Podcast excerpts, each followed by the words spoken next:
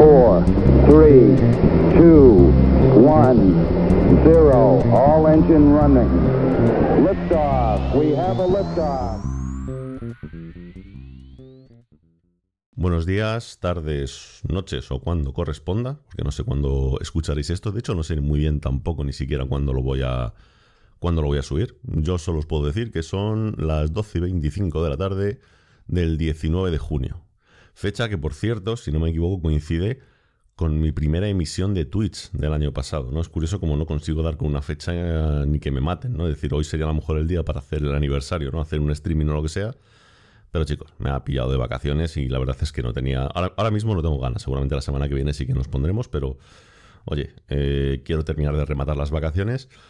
Y como Ali ahora mismo no está, porque ha ido a hacer unos recados y tal, además va a estar un ratillo fuera y demás, pues he dicho, ostras, voy a grabar un podcast que se que hace mucho tiempo que no grabo yo uno solo, ¿no? Es decir, los últimos los he grabado con Ali, evidentemente encantado porque me ayuda, me, da pie ¿no? a, mantener los temas, no dependo yo solo ¿no? de, tener mi estructura mental a la hora de hablar y demás.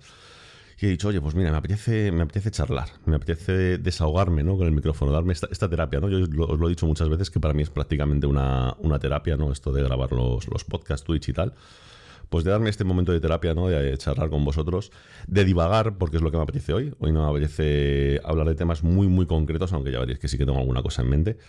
Pero bueno, de divagar, de hablar de, cosas que creo que os van a resultar interesantes, ¿no? De, ideas, como sabéis, un poco que genera mi cabeza, ¿no? por, decirlo de alguna manera.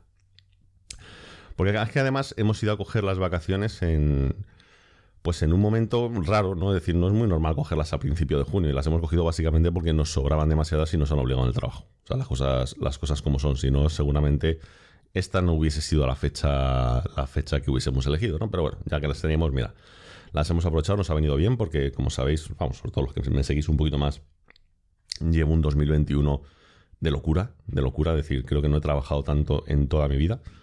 Eh, a gusto, diría lo contrario si dijese, o sea, mentiría si dijese, si dijese lo contrario, pero la verdad es que estoy echado, echado muchísimas horas, muchísimas. Al final se me ha juntado, bueno, pues el trabajo, hemos tenido un pico más o menos interesante. Eh, se me ha juntado, oye, tweets que aunque lo haga por gusto, no dejan de ser horas ocupadas ¿no? en, hacer algo. Un mínimo de dos horas, que es lo que streameamos, más lo que preparamos, algunas ideas que voy teniendo al dejarlas montadas, planificar alguna cosilla. Ya sabéis que es bastante random, pero al final eh, creo que no es muy difícil darse cuenta de que sí que tiene una preparación detrás, ¿no? Eso hay que sumarle el millón el millón de colaboraciones que he hecho súper a gusto además. O sea, decir, no puedo estar más agradecido a todo el que me ha invitado a, sus podcasts, canales de Twitch y demás, en los que he disfrutado un montón, me lo he pasado muy bien, he conocido mucha gente. Pero claro, además hemos sumado pues el proyecto este de la elfopierna, ¿no? De esta pierna prostética que hemos, que hemos diseñado, que, bueno, que he diseñado, o sea, no voy a ser hipócrita, que he diseñado con ayuda, pero he diseñado para intentar hacer el mundo un poquito más duro, un poquito, perdón, un poquito menos duro, ¿no? Para, algunas personas. Y además, bueno, pues ya os lo, os lo, anticipaba, que no os lo podía contar todavía. Mira, que os lo cuento de, primeras de forma un poco más oficial, ya os lo contaré también en Twitch. Me ha salido una, una colaboración con el BBVA, en este caso con una empresa del BBVA que es BBVA Next, en la que me propusieron pues ser conductor de un programa interno. Lo siento porque no vais a poder ver imágenes de ello más allá de las que se publiquen en, en redes sociales en la que me propusieron eh, básicamente hablar con, pues, con los directores, los distintos directores de las distintas áreas del BBVA, de sus planes estratégicos para luego comunicarles, o sea, utilizar esos vídeos para parte de la plantilla ¿no? del, del BBVA. La verdad es que me, hace, me hace ilusión, me ha gustado mucho, sobre todo porque, primero, que te llamen para hacerlo cuando perfectamente podían. A no me estoy comparando, eh, por favor, que nadie lo malinterprete, ¿no? Pero perfectamente podían haber contratado a Gabilondo, no sé si me explico, para, para hacerlo, porque dinero tienen, os lo, os lo puedo asegurar. Eh, oye, me han, me han, llamado, me han contactado para porque les interesa un poco mi perfil, ¿no? La forma en la que tengo de ver las cosas y tal. Me ha hecho mucha ilusión. Y segundo, porque más allá de que de lo que me paguen o no me paguen, eh, me gusta mucho, ¿no? Tener cierta información que es absolutamente confidencial, que nunca sabréis, lo siento muchísimo, pero para eso se, firman ciertos contratos y acuerdos, pero te hacen ver el mundo con otra perspectiva, ¿no? Siempre mejora, es decir, en cuanto más información tienes, eh, mejor puedes eh, dar tu opinión y digamos que tienes más fundamento para intentar predecir lo que va a pasar más adelante, ¿no? Y me parece una, oportunidad que no puedo, que no podía desaprovechar, ¿no? Entonces, bueno, pues evidentemente eso me ha supuesto pues, mucho jaleo entre otras cosas ya de tener que terminar de cerrar ciertos papeles de...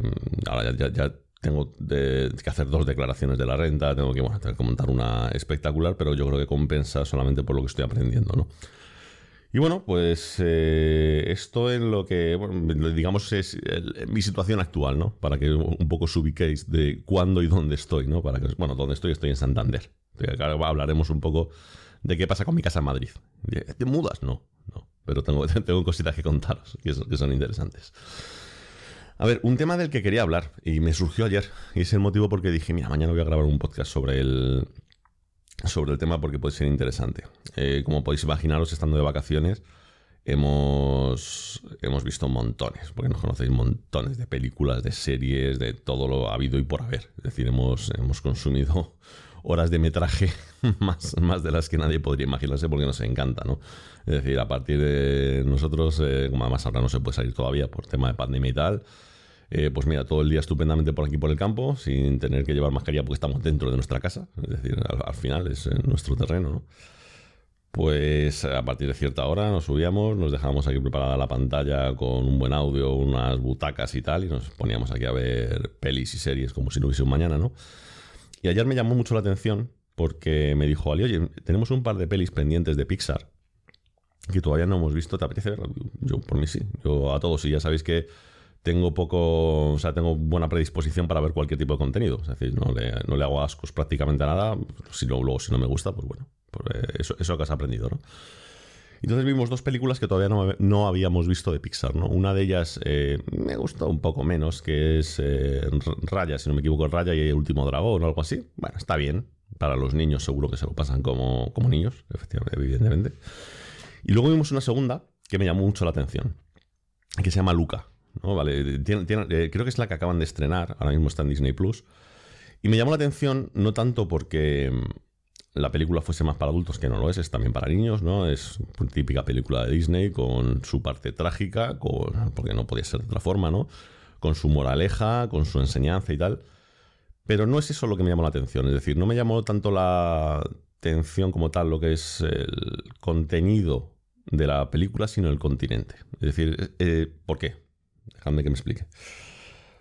Porque es la primera película que veo de Pixar en la que el enfoque que hacen a la fotografía de la película se parece mucho más a una película, es que me atrevería a llamarla directamente de culto, que a una película de animación para, para niños. Es decir, evidentemente, insisto, la historia, todo lo que estás viendo es para niños, todo lo puede ver un adulto, evidentemente, pero todo está pensado para ser una película de Disney.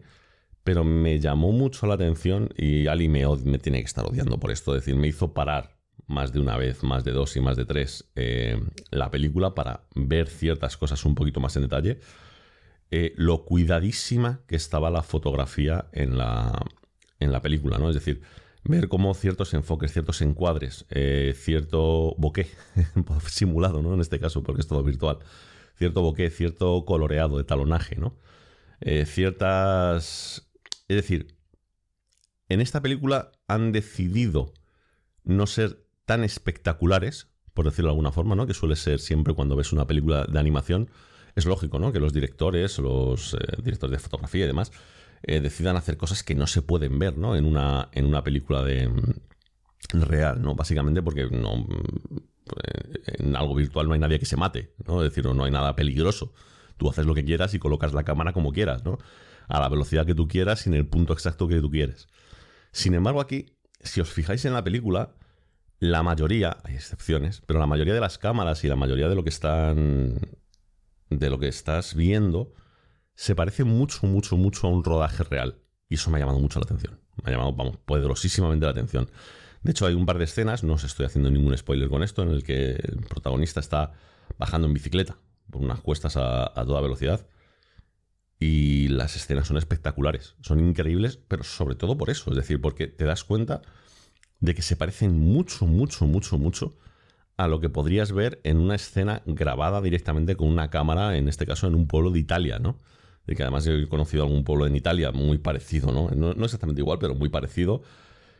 Y te llama la atención de que a pesar, a pesar de que tanto los personajes como lo que es el paisaje, el entorno y tal, no buscan ser realistas, porque no lo buscan, es decir, busca ser una película de Disney, en esta película, a diferencia de otras, rápidamente eh, he, perdido la, percepción de estar viendo dibujos. Rápidamente me ha dado la sensación de estar viendo una historia completamente real, a pesar de que los personajes sean caricaturescos, ¿no? Eh, pero todo el entorno, todo lo que los mueve, las luces, la iluminación, el, texturizado, ¿no? Al final que utilizan de todo, a pesar de tener ese, ese look cartoon, ¿vale? Por utilizar una, una palabra americana, ¿no? Que siempre suena bien eh, por utilizar ese look, eh, te olvidas de él. Te olvidas de él y es porque eh, la dirección de cámara, la dirección de fotografía es muy, muy, muy buena. Muy buena. O sea, me, sorprendió, mucho. Es decir, la película me gustó, la verdad es que está bastante entretenida, está guay.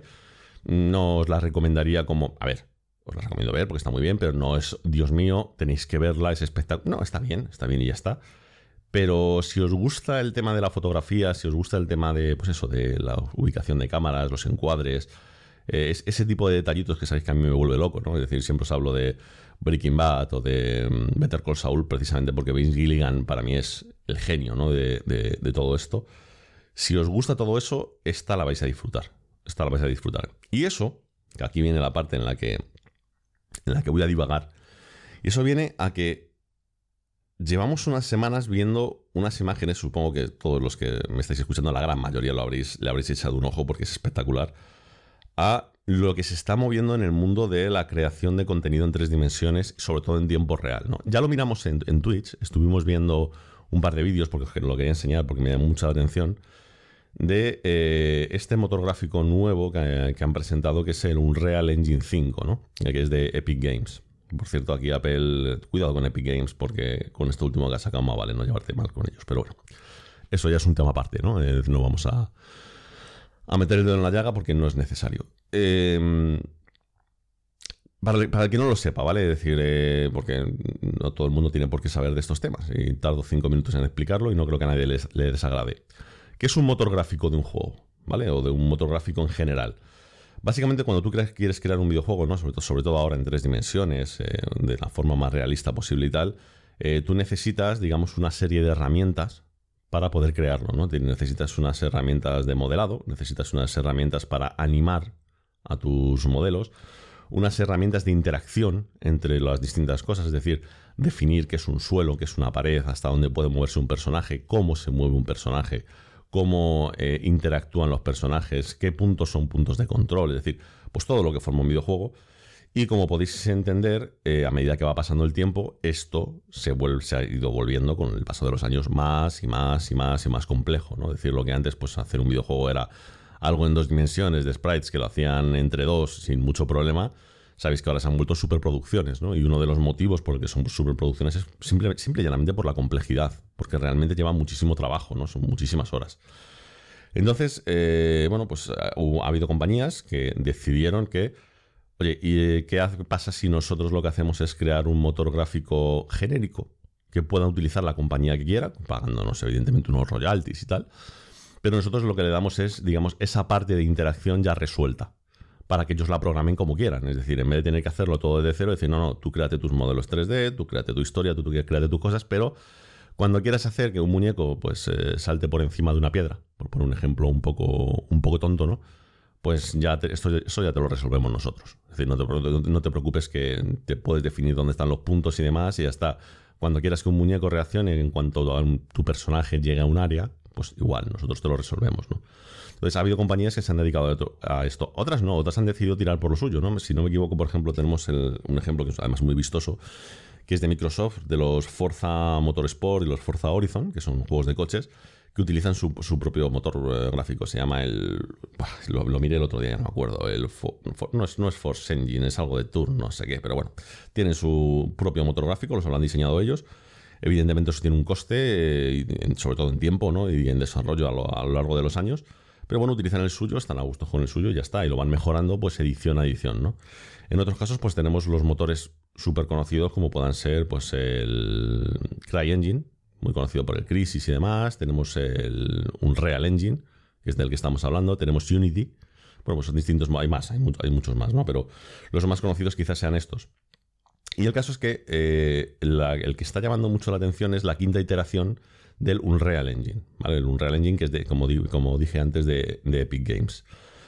¿Por qué me ha llamado la atención? Pues básicamente porque eh, han resuelto un par de problemas que hasta ahora eran difíciles de llevar.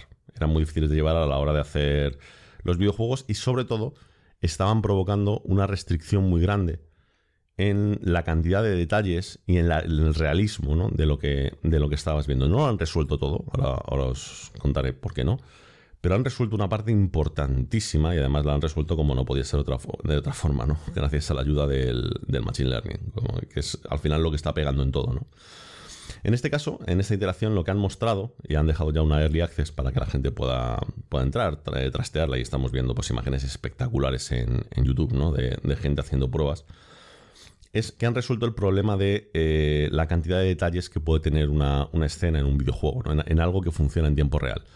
Vamos a ver, eh, cuando tú estás viendo una película, ¿vale? Es decir, a día de hoy no somos conscientes muchas veces de que casi en cualquier película que ves, ya sea de ciencia ficción o ya sea una comedia romántica, se está utilizando mucho generación por ordenador para esas películas. Es decir, eh, es mucho más barato irte a una calle de Londres normal y corriente para grabar una escena entre la actriz de turno y el actor de turno tirándose los trastos y luego recrear lo que tú quieras en la parte de atrás por ordenador que irte a la calle correspondiente y cerrarla para hacerlo. ¿no? Es decir, que al final te cuesta tiempo, dinero, recursos y sobre todo que a lo mejor no tienes una ventana de, horario que te, que te funcione ¿no? para, para la película.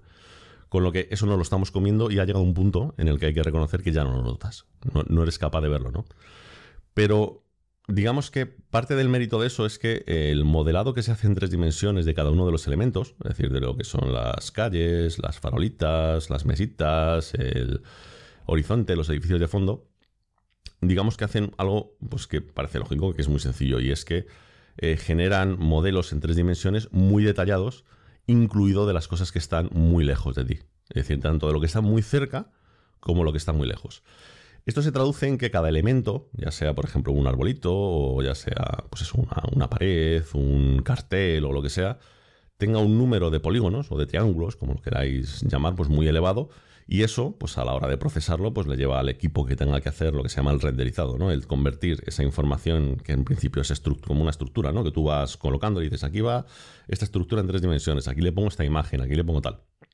entonces el renderizado lo que hace es convertir eso ya en una imagen final, ¿no? En una imagen que, en el caso de una película, pues será un fotograma de la, película, ¿no? o de un trozo de lo que es el fotograma total de la película. Bueno, pues a día de hoy hay literalmente granjas de ordenadores que se dedican a renderizar películas. Es decir, esto no lo haces en un ordenador eh, convencional. Tú coges el proyecto, lo envías a una granja de renderizado y te lo hacen. Entonces, pues para una, película como, pues, yo qué sé, algo más de ciencia ficción, como pueda ser algo de Marvel o, o algo así, se tiran meses, literalmente meses renderizando, al punto de que para el que no lo sepa, ni siquiera renderizan en 4K, renderizan en 2K y luego lo, estiran, por decirlo de alguna forma, porque es que no les da la capacidad a los ordenadores para hacerlo, ¿no?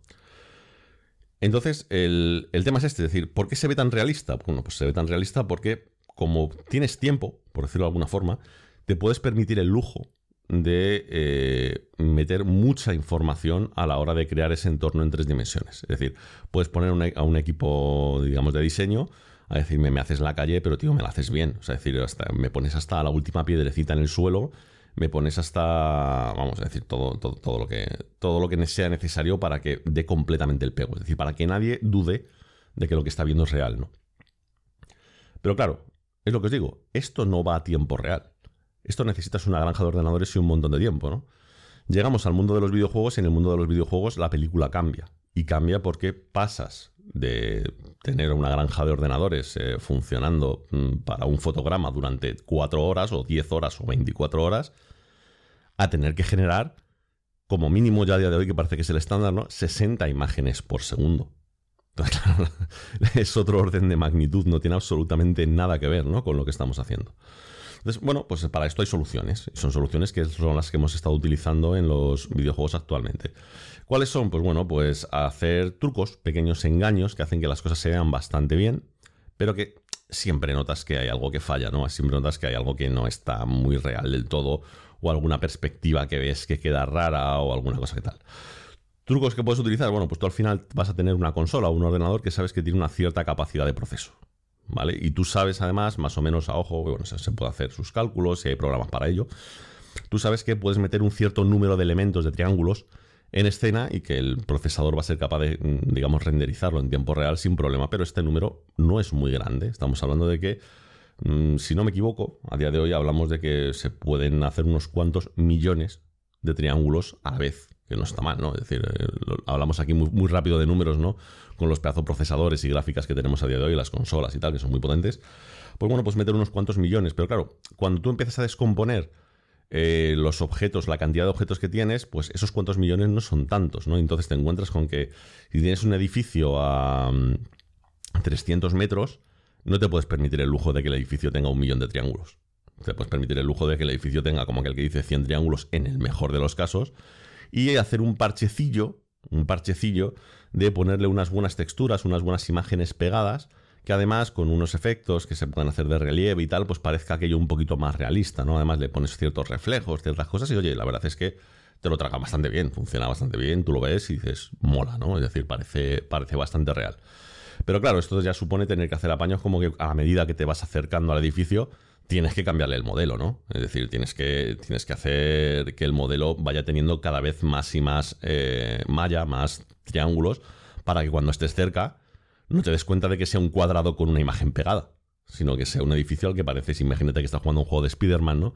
Pues que sea un edificio al que te puedes enganchar y puedes ir desde el punto A al punto B sin problema y demás, ¿no? Entonces, bueno, el tema es que tienen que utilizar toda una serie de artificios bastante complicados y que eh, lamentablemente en muchas ocasiones se notan mucho, ¿no? Es decir, hay muchos efectos que todos odiamos cuando jugamos a los videojuegos, como por ejemplo es el popping, que el popping es que cuando que es que no todos los elementos se cargan en pantalla sino que, por ejemplo, los arbolitos y tal, las cosas que tienen menos eh, importancia, eh, directamente no están cuando no, cuando no te has acercado a ciertas zonas. ¿no? Entonces, hay veces que lamentablemente por fallos en el proceso, en la consola, en el ordenador o lo que sea, te acercas a una zona y ¡pum! De golpe ves como a 50 metros de ti aparecen de la nada árboles o coches o farolas o cosas por el estilo, ¿no?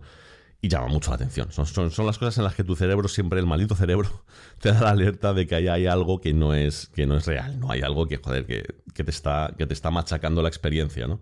Tampoco es dramático para muchos juegos, ¿no? Porque estás a lo mejor a otra cosa, que es con lo que juegan, ¿no? Los, los desarrolladores de videojuegos, es decir, no, tú es que estás ahora mismo pegándote con Spider-Man contra tal enemigo. No vas a estar a los arbolitos que hay a 200 metros, pero lamentablemente todos sabéis, si habéis jugado, que te das cuenta. Es decir, es, inevitable, ¿no? Hay, hay, cosas que a veces simplemente por un fallo en el software no te carga bien. Yo me acuerdo cuando jugábamos eh, miles de horas a, Fortnite, ¿no?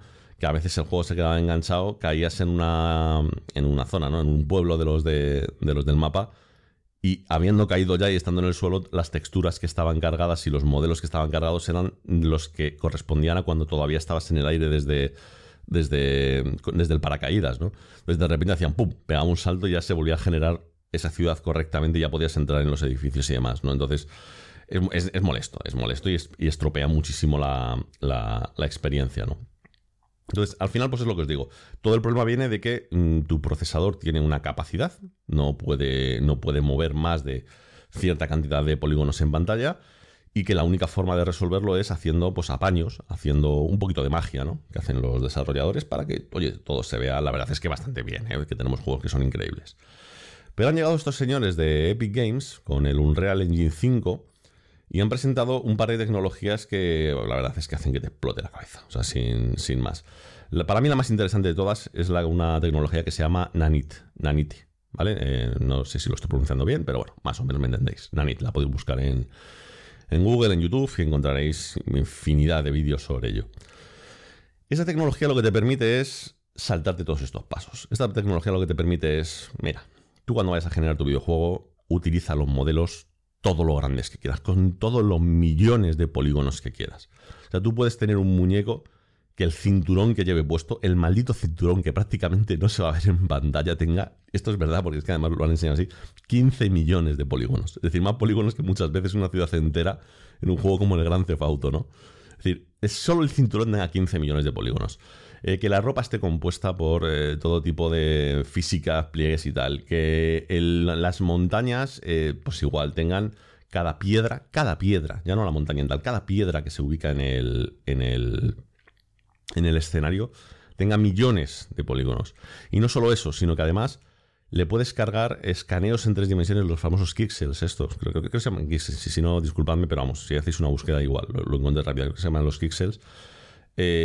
Que son como super escaneos en tres dimensiones de zonas rocosas o de edificios o de tal, que no solo tienen una buena estructura en tres dimensiones, sino que además tienen una textura que es real, absolutamente real, y que cuando tú lo llevas a un entorno con una iluminación adecuada, mm, es prácticamente imposible distinguirlo de la, de la realidad. ¿no?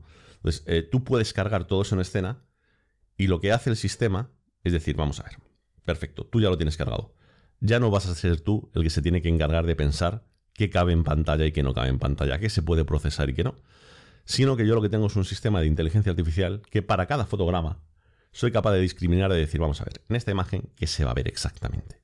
Pues mira, se va a ver este perfil de aquí, este coche, este no sé qué. Dentro de este coche solo se va a ver esta rueda, se va a hacer tal, tal cual. Y lo que hace es redimensionar las texturas y redimensionar el número de polígonos para que coincidan al final con lo importante que son los píxeles que tú tienes en pantalla y solo se renderice, digamos, la cantidad necesaria teniendo los modelos completos. Esto hace que de repente cuando ves imágenes en tiempo real, en tiempo real de pues esto del Unreal Engine 5 mm, parezca imágenes mejores que las que tú ves en algunas películas. De hecho, básicamente es la, misma tecnología que han utilizado para hacer, eh, no lo sé si lo sabéis, para en, de Mandalorian, el Mandaloriano, ¿no? la serie esta de, Disney Plus, que a todos nos pareció espectacular y luego nos enteramos de que la mayoría de los escenarios estaban generados por ordenador, que ni si, porque la verdad es que no lo parecía, parecía que se había venido al, yo que sé, un desierto de Colorado, lo habían grabado y ya está. Pues no, eran, eran, eh, eran estructuras hechas por ordenador y que ni siquiera se había utilizado una pantalla croma, sino que lo que se había utilizado es un proyector que proyectaba directamente sobre el tío para conseguir los reflejos adecuados y tal, y sobre unas pantallas al fondo, y se grababa directamente como si estuviesen grabando en mitad de la calle. Y el resultado fue que mm, a todos nos sorprendió decir, jo, qué bien están hechos. todos, yo creo que todos pensamos de primeras qué buenos los cromas que han utilizado, ¿no? Para hacer esta, para hacer esta, esta serie, ¿no? Es espectacular y luego nos enteramos de que no eran cromas, sino que era esta, esta tecnología, ¿no? Pues básicamente en esto mismo se basa el Unreal Engine 5, es decir, sobre todo esta tecnología que se llama eh, Nanit.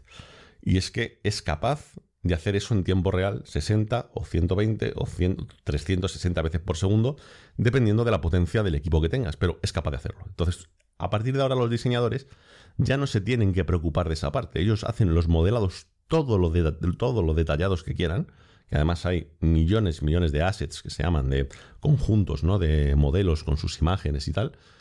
Y con eso son capaces de, de generarte entornos que básicamente parecen reales. Aquí sí que hemos dado un salto enorme y cualitativo, ¿no?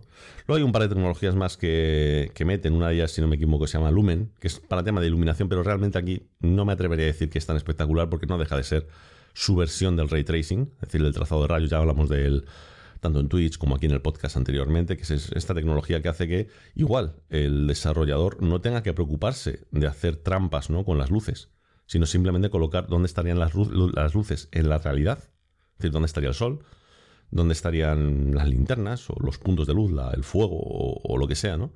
Y ya es el juego el que se encarga de hacer que esa luz salga, igual por un sistema de machine learning, salga por donde tenga que salir, rebote el número de veces que sea necesario y que lo coloreado general y todo quede pues real. O sea, porque todo lo que habéis visto, todos los que habéis visto juegos en condiciones con el con, un buen ray tracing, eh, cuando luego coges uno sin ello dices, ay Dios mío. Sea, decir, ¿qué, estábamos viendo, no? Como no da el pego. A mí me ha pasado que, a pesar de todas las críticas al, al Cyberpunk, yo les sabéis que le he echado, en total, si no me equivoco, porque ya lo, lo, lo terminé al 100%, sin, con todos los logros y con todo le eché como 110 horas, porque afortunadamente con mi equipo sí podía moverlo bien.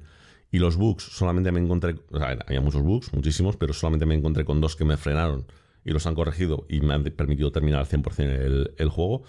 Pero claro, es decir, tiene una muy buena calidad de retracing ese juego, muy buena, si no la mejor que hay en este, en este momento. Y, y cuando luego vuelves a juegos muy buenos, ¿no? Como pueda ser el, el Horizon Zero Dawn, que también lo he jugado, o el Quantum Break, también le he echado, me, lo he terminado. Bueno, o, ahora el Biomutant, ¿no? El que estoy jugando, que por cierto es horrible. Cuando los ves parecen de juguete. Es decir, y, solamente es un tema de iluminación, ¿eh? No tiene. en Cyberpunk es verdad que las texturas son muy detalladas y tal, pero no es un tema de texturas, es un tema de iluminación. Es decir, realmente la iluminación del juego del, del Cyberpunk es tan buena que todo parece real. Incluso cosas que estás viendo que, se han pixelado, que se han estropeado, solo por la iluminación tiene una consistencia que es, que es brutal. Entonces, bueno, pues también han presentado, yo digo, esta herramienta que es Lumen. Que bueno, mm, eh, a ver, está genial, pero no deja de ser un, simple ray tracing. Y luego otra que sí que es muy interesante, que se llama Control, que básicamente permite eh, generar ciertas animaciones de los personajes automáticas. ¿no? Es decir, donde antes tú el desarrollador tenía que mm, asegurarse a través de, bueno, que conozca el tema que ya lo sabrá y el que no, si le apetece que lo mire, es, muy largo de explicar. Pero antes todo el tema de lo que se llama la cinemática inversa, que es la forma de primero programar cómo se va a mover el muñeco y luego ya mover los puntos del muñeco y que todo se desarrolle de forma natural, es un paso más allá hacia de, esa cinemática inversa y lo que permite es que ciertas reacciones de los personajes se generen de forma, digamos, automática. Y es verdad que cuando ves el resultado todo parece más natural, parece más real. Entonces, bueno, pues esa ha sido un poco la presentación de este motor. Y me ha llamado mucho la atención. Me ha, llamado mucho la atención, básicamente, ya no tanto por decir, mira, haz un nuevo motor gráfico, vaya juegos vamos a tener, que evidentemente esto, esto tiene una parte ¿no? que, va, que va por ahí, sino eh, por el mero hecho de que evidentemente esta tecnología, mm, si no se utiliza con el Unreal Engine 5, va a ser copiada ¿no? por el resto de, las, de los motores gráficos. Y esto nos va a impactar en que esta tecnología se va a llevar muy bien con eh, procesadores no tan potentes, ¿no? Porque al final, a día de hoy, si tú tienes un procesador que es un pepino, ¿no? Como el, ordenador que tengo montado, una gráfica brutal y tal, pues hombre, los desarrolladores se pueden permitir el lujo de modelar a lo bestia y aquello se ve estupendo, ¿no? Pero el problema era cuando bajabas la calidad, ¿no? En los ajustes, bajabas del ultra, como lo tengo yo todo puesto, ¿no? Lo bajabas a medio, abajo o tal, pues las cosas se veían un poquito más regular, ¿no? Y esto va a cambiar mucho, ¿no? Y esto abre la puerta, que es aquí la parte donde divago, donde se me va un poco la cabeza a otro sitio, a que cada día que pasa, si os dais cuenta, nos empezamos a acercar más. Lo comentaba alguien en el chat de, Twitch, ¿no? Es que no, estoy seguro, no, quiero decirlo porque no estoy seguro de quién era, ¿no? Pero lo comentaba alguien de decir, ojo porque eh, esto empieza a parecerse, ¿no? Al tema este que sabéis que me gusta tanto hablar, del tema de los universos virtuales y tal, ¿no? Es decir, ojo que esto es un salto que hace que el hecho, yo no ya sabéis que esto me gusta tratarlo como ciencia ficción, como filosofía, no como ciencia, no como tal. Pero el hecho de poder pensar, no, estamos en una, viviendo en una simulación, maldita sea, ¿no? Da un pasito más a decir, joder, es, posible, ¿no? Es decir, cada, cada, vez es más posible porque realmente te das cuenta de que hay formas, ¿no? Hay formas de simular la realidad en la que no necesitas, ¿no? Tanta, tanta complejidad o no necesitas tanto proceso de cálculo, ¿no? Por decirlo de alguna forma, para conseguir cosas que nos, nos, lo hacen, eh, nos lo hacen pasar por realidad. ¿no?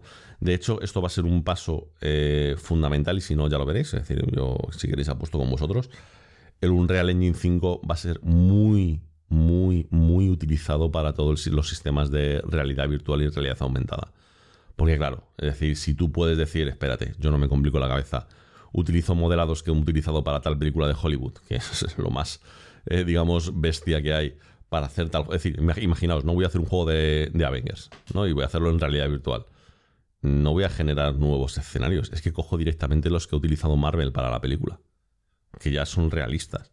Los utilizo y que ya sea el propio motor, que ya sea el que se dedique a trocear como corresponde para que se vea, para tener la mejor experiencia posible con el hardware que tengo, ¿no? Es decir, que al final no va a ser igual de buena, porque al final no es, evidentemente, como podéis entender, no es lo mismo un renderizado de una semana que un renderizado de unas milésimas de segundo, pero se parece, mucho, ¿no? Entonces al final con un hardware no tan potente, que es lo que decíamos antes, ¿no? Que, es un poco a lo que va dedicado todo este Unreal Engine, vas a poder tener imágenes muy espectaculares, ¿no?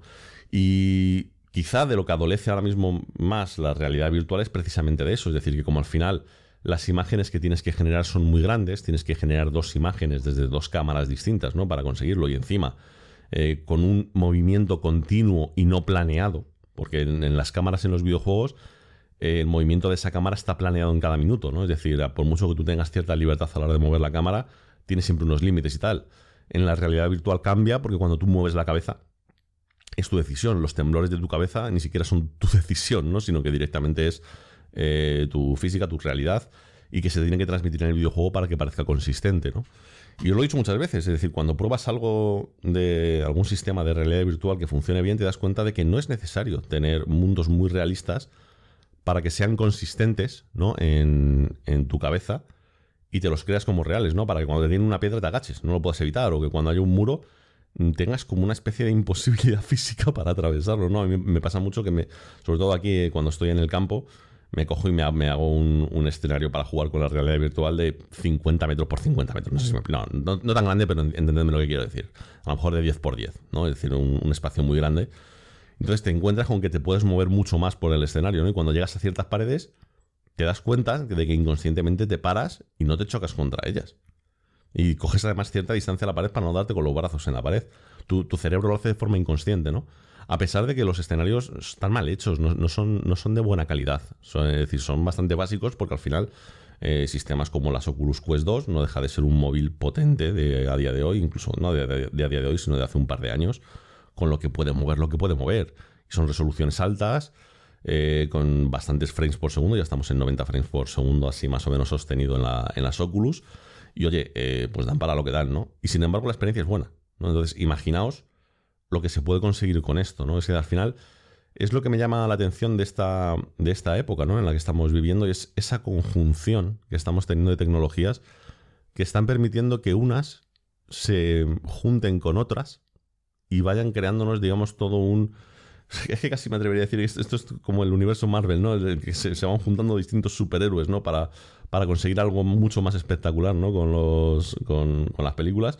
Pues esto es igual, al final estamos teniendo tecnologías que unas retroalimentan a otras y estamos viendo cómo va mejorando y cómo, y cómo vamos viendo cosas, pues eso, tremendamente interesantes, ¿no? Es decir, me ha llamado, ya te digo, una cosa me ha llevado a la otra, ¿no? Es decir, el, ver la película esta de Disney, de, de donde hemos empezado, ¿no? De, de Luca me llamó la atención de decir, ostras, fíjate qué curioso, qué bien lo han hecho, que en una película de animación y de Disney además, que ni siquiera es algo que pretenda ser realista, ya están utilizando técnicas reales, las mismas técnicas que se utilizan a día de hoy en, en, cine, ¿no? Para los desenfoques, para los enfoques, para los movimientos de cámara, los encuadres, todo, ¿no? Es decir, es exactamente igual y es lo que más me llamó la atención, es decir, sabéis que me gusta mucho, sabéis, por ejemplo, que lo primero que os dije, ¿no? Cuando vi la película, que luego ha tenido tuvo mucho éxito, ¿no? Pero que yo la vi, la, vi, la verdad es que la vi antes, de que os, la recomendé antes de que le diesen los premios, la de Parásitos, ¿no? Me gustó mucho, me gustaron mucho las actuaciones, me gustaron mucho, me gustó mucho la historia pero lo, que os dije, y es verdad, es decir, lo que. Y ganó un Oscar por ello, ¿no? Lo que más me llamó la atención de primeras es que la vimos un poco cogida con pinzas al diciendo, vamos a ver lo que estamos viendo. Y cuando llevábamos dos minutos de película, yo le la paré y le dije, Ali, pero tú te estás dando cuenta de la maravilla de fotografía que tiene esta película. Qué coloreado, qué recortes, que todo se hace, es, es, cuidadísimo, ¿no? es, casi obsesivo, ¿no? Es una es una pasada. Pues me, ha pasado un poco con esta otra. Es decir, a lo mejor no llega a ese nivel, ¿vale? Estamos, estamos de acuerdo, no es, no es, tanto. Pero para mí es un cambio, no tiene nada que ver, absolutamente nada que ver con ninguna otra película de Disney en ese aspecto. En otros aspectos, seguramente, y sobre todo para niños, habrá películas mucho más guays que, esta de Luca, ¿no? Pero si tenéis Disney, Disney Plus, perdonad, eh, sí os recomendaría que le echaseis un vistazo porque vale la pena, aunque solo sea para verla desde ese aspecto. Aparte que la película como tal es eh, está bastante, bastante entretenida. Pues esto era uno de los temas de los que quería hablar. El segundo, el segundo más técnico, me gustaría contaros un poco una cosa que he hecho, que es muchos yo creo que ya conocéis, pero que la verdad es que os voy a contar mi experiencia, para que hay muchos que me dais 20 vueltas en este tema y otros que no tenéis ni idea, evidentemente, pues es el rango de oyentes que manejo, que somos de lo más diverso que hay con, muchísima diferencia, ¿no?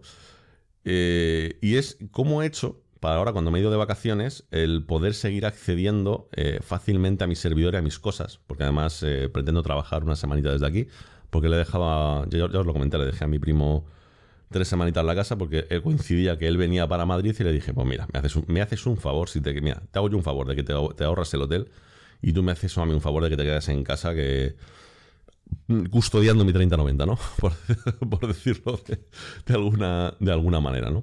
Entonces, bueno, lo que, lo que yo sí quería es decir, a ver si esta vez, eh, ahora que mis padres tienen una buena conexión aquí en mitad del campo, eh, puedo acceder a mis archivos en condiciones, ¿no? Al final tengo una muy buena conexión allí en Madrid, aquí tenemos también un giga simétrico, con lo que de fibra óptica, no debe, básicamente la conexión entre uno y otro debería ser casi casi como tener un cable de internet muy largo, ¿no? Desde, desde un sitio a otro. Y entonces, bueno, pues me planteé a ver cómo lo podía hacer, ¿no? Entonces estuve buscando distintas soluciones y al final yo creo que la más común y la más sencilla es utilizar una DNS dinámica y eh, una VPN, ¿vale? Sin más. Entonces lo que he hecho básicamente en un RAID es, eh, pues bueno, pues primero instalar el DAC DNS en, un Docker, súper sencillo, un clic. Eh, te tienes que poner directamente la dirección que has asignado en, la página web de, de DNS, es decir, te, eh, lo pones y ya se encarga pues, de ir continuamente. Para el que no sepa cómo va lo de las DNS dinámicas, os lo explico súper rápido. Esto, esto lo haría mejor Josan que yo, pero bueno, lo explico muy deprisa. Básicamente tú cuando te conectas a Internet tienes una dirección fija, en la mayoría de los casos. Me refiero fija, que es la que te asigna, ¿no? la que te asigna el router gigante que tiene pues, la empresa a la que le has contratado tu dirección de Internet. El problema es que cada vez que pasa cierto tiempo, cierto número de horas, o cada vez que reinicias tu conexión a Internet o tienes una caída o lo que sea, te asignan una dirección nueva, ¿no? Entonces, si tú quieres acceder a tu casa desde fuera, tienes un problema. Y el problema es tan tonto y tan sencillo como eh, que no sabes en qué dirección estás. No tienes una dirección fija, ¿vale? Que te hayan colocado para ti. Está fija durante unas horas, pero no es fija para siempre. La forma de resolverla es muy sencilla. Es decir, hay páginas que lo que hacen es, oye, muy, muy simple, tío. Eh, deja un programa corriendo en tu casa que lo que haga es preguntar a Internet qué dirección tengo. Y esa dirección la captura y la guarda en un sitio en Internet. Entonces, cuando quieres consultar cuál es tu dirección de tu casa, pues te vas a esa página y en esa página te dice cuál es la dirección de tu casa. Ya está, terminado. Es tan, simple como eso. Pero claro, requiere de algo tipo un servidor o una Raspberry o lo que sea, corriendo un programita que cada cierto tiempo, cada poco tiempo, pregunta a Internet qué dirección tengo, se la devuelva y esta se la envíe directamente a, la página y lo deje guardado. Por supuesto, de una forma segura, encriptada, para que no todo el mundo pueda acceder ¿no? a, tu, a, tu, a tu casa, ¿no? lógicamente.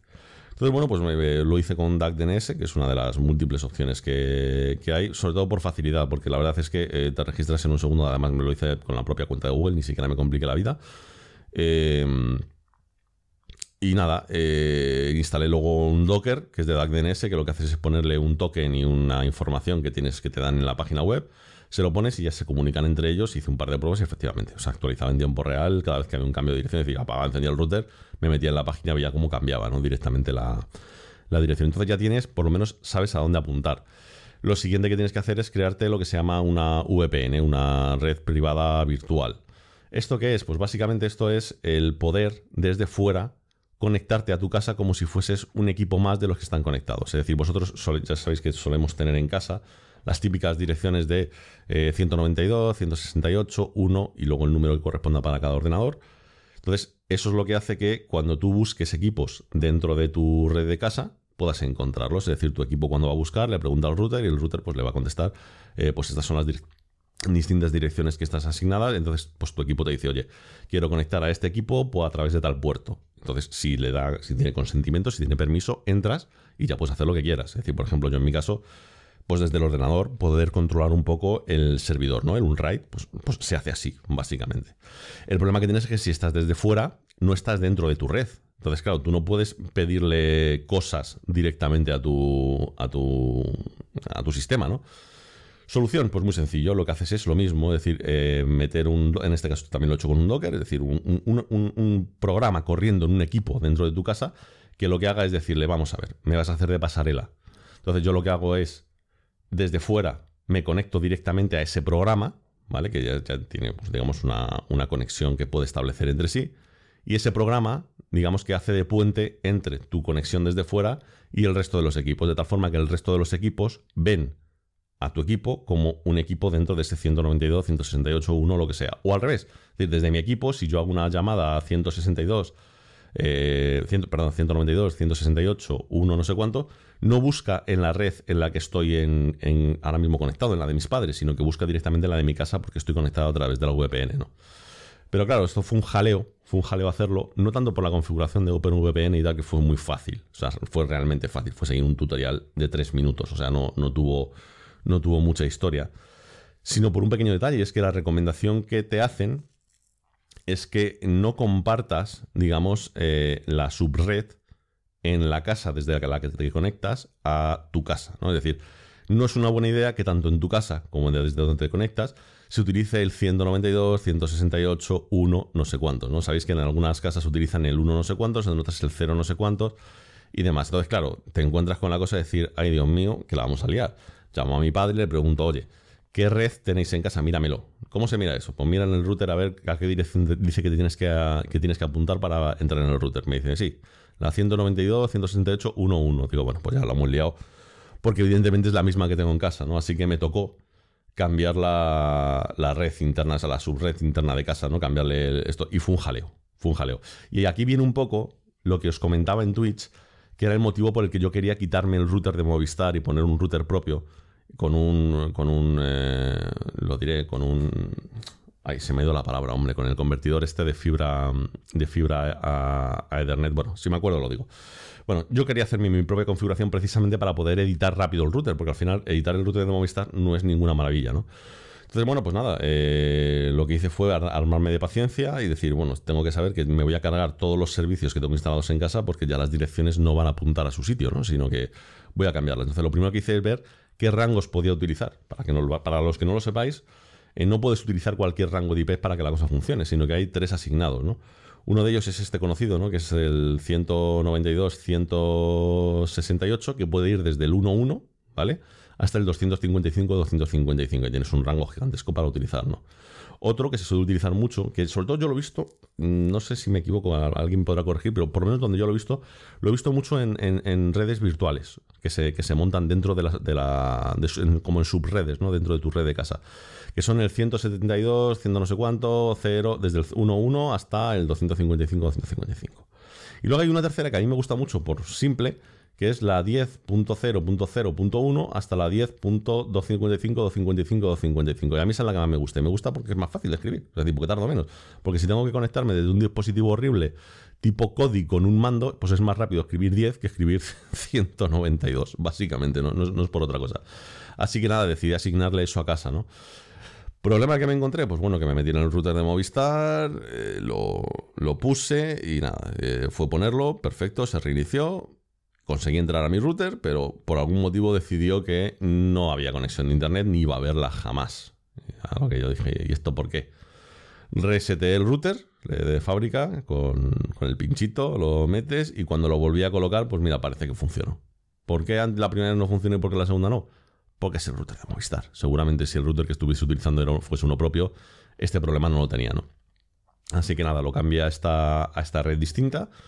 Y luego, claro, me tocó rehacer todos los servicios. Es decir, rehacerlo absolutamente todo, ¿no? Es decir, el, dejarlo todo más o menos preparado, todo más o menos organizado y demás. Me llevó, me llevó pues, fácil, no, no voy a exagerar, yo creo que me puse algo así de como a las 11 de la mañana y terminé a las 8 de la tarde o algo así. Porque claro, es que tengo abiertos, eh, yo qué sé, 20 dockers ahora mismo en el servidor. Eh, tuve que reconfigurar todas las redirecciones MAC que tenía al, router. Bueno, pues tuve que hacer abrir puertos, pues hacer, eh, al final, claro, si tienes una red compleja, pues el cambiarla pues es un dolor de cabeza. Lo bueno es que espero no tener que volver a cambiarla. Es decir, creo que esto ya una vez cambiado ya no lo puedo hacer. Y bueno, pues eh, estuve comprobando y efectivamente pues todo ha funcionado a la perfección. Estamos aquí en Santander y pues por primera vez he venido sin tener que estar cargando con discos duros ni con información y tal, porque tengo accesibilidad completa y, directa en mi casa. Y además, ciertas notificaciones me entran directas. Es decir, si, hubiese un corte de luz, a través de los SAIS que tengo instalados, me llega una notificación ah, diciendo eh, que se te ha ido la luz. Para decirle a mi primo colega, eh, ¿qué habéis hecho? es decir, ¿qué habéis hecho? tienes media hora para eh, volver a conseguirme que la luz se encienda, que no quiero que se me caiga el servidor, que no vas a saber arrancármelo.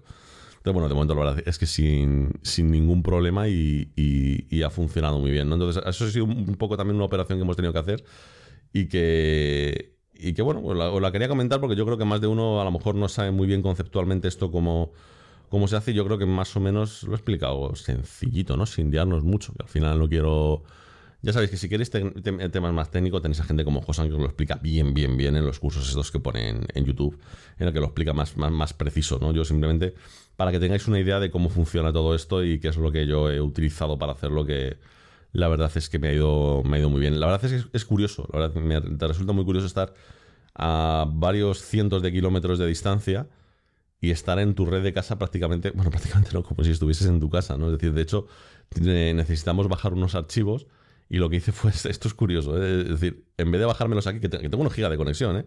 Pero por decir, mira, por no ensuciarle, porque nos hemos traído nada más que el ordenador de Ali, digo, por no ensuciarte el ordenador, espérate un segundo, cogí, me los descargué directamente al servidor allí en, aquí, allí en Madrid, ¿vale? Es decir, del tirón, y los utilizamos directamente sobre la red desde aquí. Pero así por lo menos no le ocupaba espacio al disco duro y luego no teníamos que estar pasándolos cuando llegásemos a casa y demás. La verdad es que hay que reconocer que es una, es una, es una maravilla, ¿no? Es decir, eh, estoy, estoy muy sorprendido. Y luego también quería haceros una recomendación de un cacharrito. Este fue un capricho que me di. Ya sabéis que normalmente cuando hago una, una compra, en general, eh, la suelo meditar un poco más, un poco menos. Eh, suelo hacer, ya sabéis que cosa que entra en casa, otra que sale y tal. Pero había una cosa que me faltaba y que sobre todo quería aprovechar ahora que nos íbamos de vacaciones para probarlo y tal. Eh, porque como además, bueno, esto para el que no lo sepa, que pues, se, lo, cuento, ¿no? Como he estado con, bueno, como estoy con todo el tema de la, de la ansiedad y demás, estoy con la medicación y tal, una de las recomendaciones, ¿no? Que me ha hecho, que me ha hecho mi psicóloga, a la que estoy yendo y con la que estoy, la verdad, muy, muy contento, es que dedique tiempo, eh, que estoy aprendiendo a ello, estoy, estoy en ello, ¿no? a meditar, que si me gusta, por ejemplo, la música, dedique tiempo a sentarme solo a escuchar música, no hacer como suelo hacer siempre 25 cosas a la vez, sino dedicarme a hacer una cosa, a relajarme, a ponerme y tal. Y dije, pues mira, ¿sabes lo que te digo? Que como al final me gusta, me gusta la, la música, ¿no? Tengo buenos cascos y tal, ya lo sabéis que yo soy una cosa para la que soy un poco pejiguero y tal. Tengo buenos archivos, ¿no? De los que escuchar música originales míos que he sacado directamente de CDs en algunos casos, en otros casos los he comprado directamente en, en, FLAC y tal. E incluso a unas malas eh, coges Tidal durante un mes y ya está, y puedes ir tirando de ellos.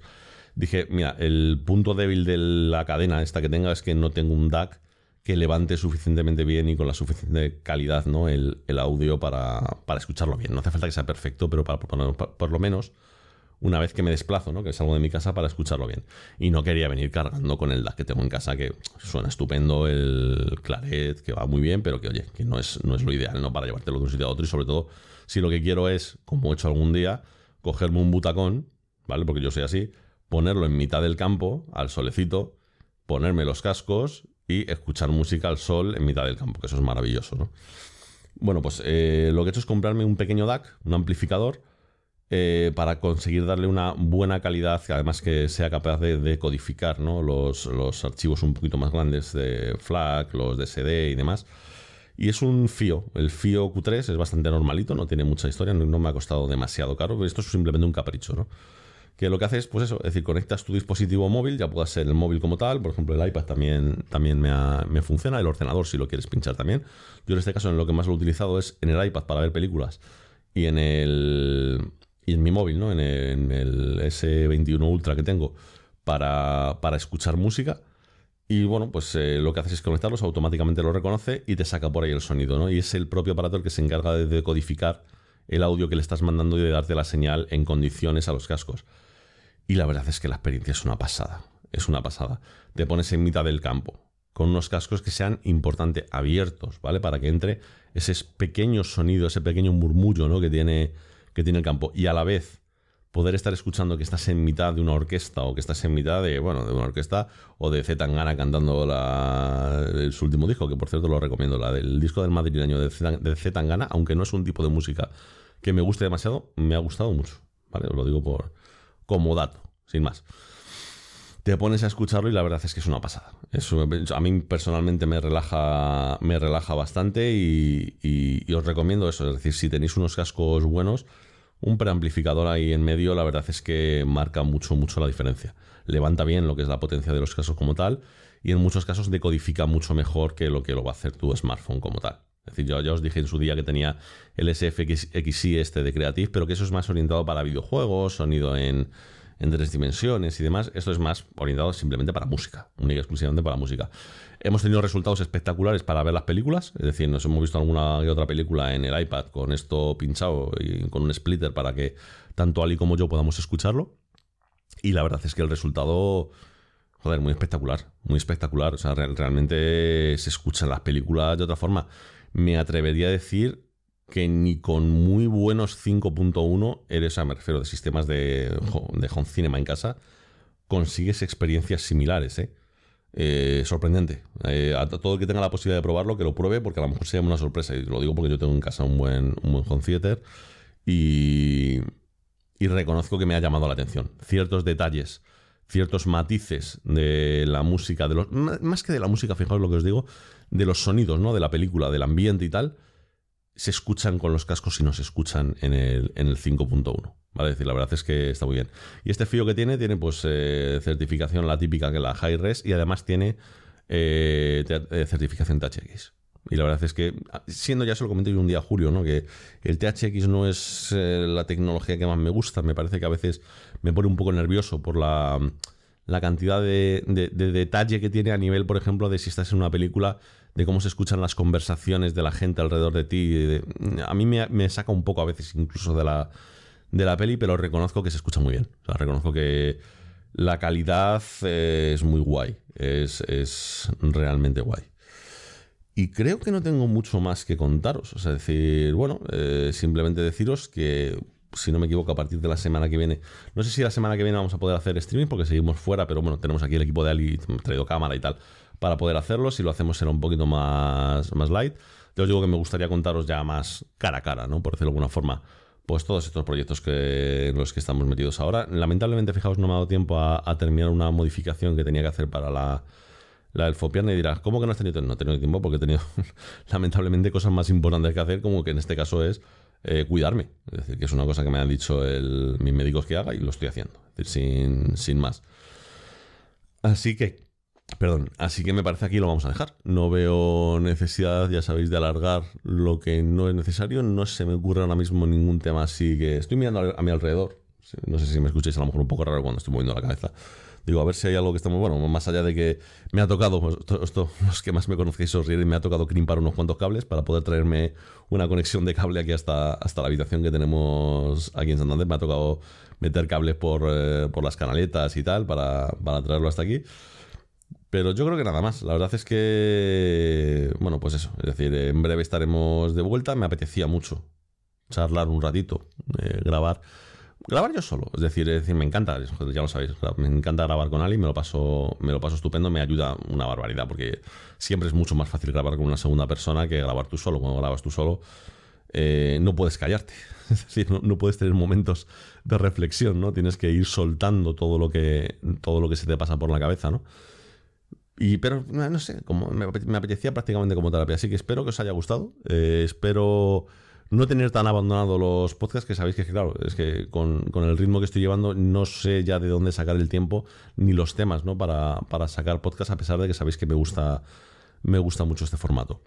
Así que pues nada, un fuerte abrazo, espero que nos veamos pronto y recordad esto es siempre lo más importante. No se dice Machine, se dice Machine. Un saludo, un abrazo, chao.